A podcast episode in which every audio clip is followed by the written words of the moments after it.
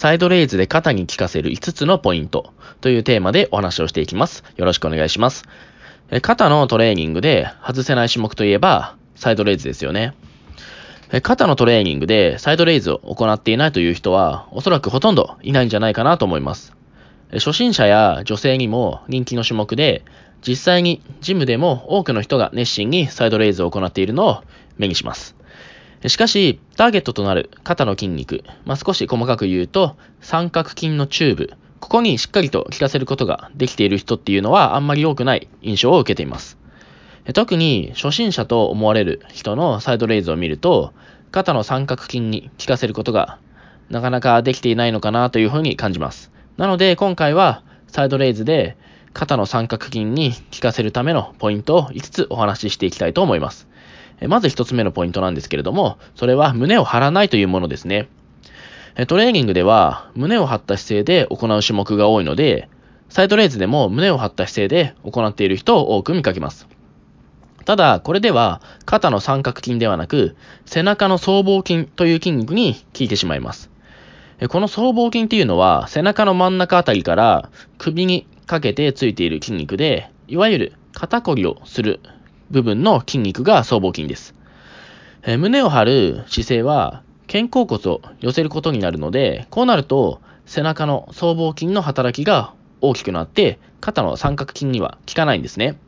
なので、サイドレイズを行うときは逆に肩甲骨を開いて肩関節が前に出たような状態で固定したまま行うようにしてください。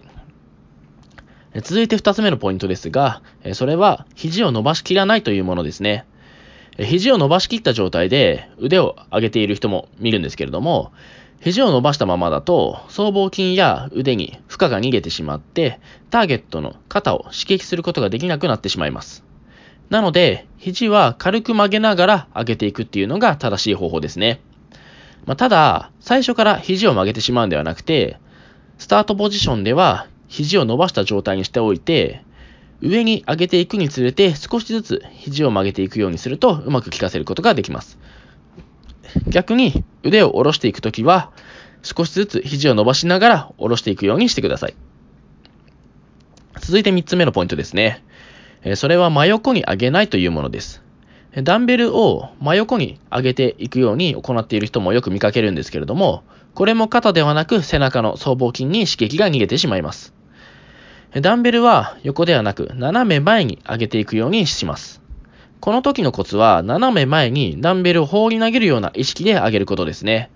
このようにすると、ダンベルを体から遠い位置で上げることになって、背中の僧帽筋が稼働しにくくなって結果的に肩の三角筋に効くようになります。では続いて4つ目のポイントです。えー、それは肘から上げていくというものですね。上げるときにダンベルを上げるという意識で上げてしまうと、肘の位置が低くなるような姿勢になってしまうんですよね。こうなると、肩の三角筋にうまくダンベルの重さが乗らなくなってしまいますので、ダンベルではなく、肘から上げていくようにするのがポイントです。終始、肘よりもダンベルの位置が高くならないように注意して動作を行うようにしてください。では最後の5つ目のポイントです。えー、それは少し多めの回数で行うというものですね。サイドレイズは他の種目のように8回から12回程度で限界になるような重さで行うとうまく効かせることが非常に難しい種目でかなりの技術が必要になります。なので15回から20回で限界になる重さを選択するようにしてください。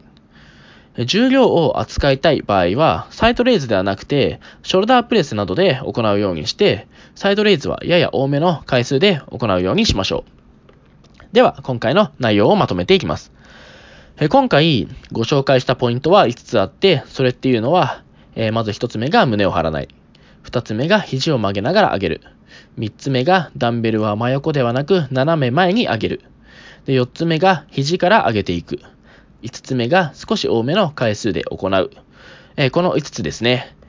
一番大切になるのは、いかに背中の筋肉である僧帽筋に負荷を逃がさずに行えるかということですね。僧帽筋に刺激が入っていると感じている場合は、今回挙げたポイントのどれかができていないということになるので、その都度原因を探すようにしてください。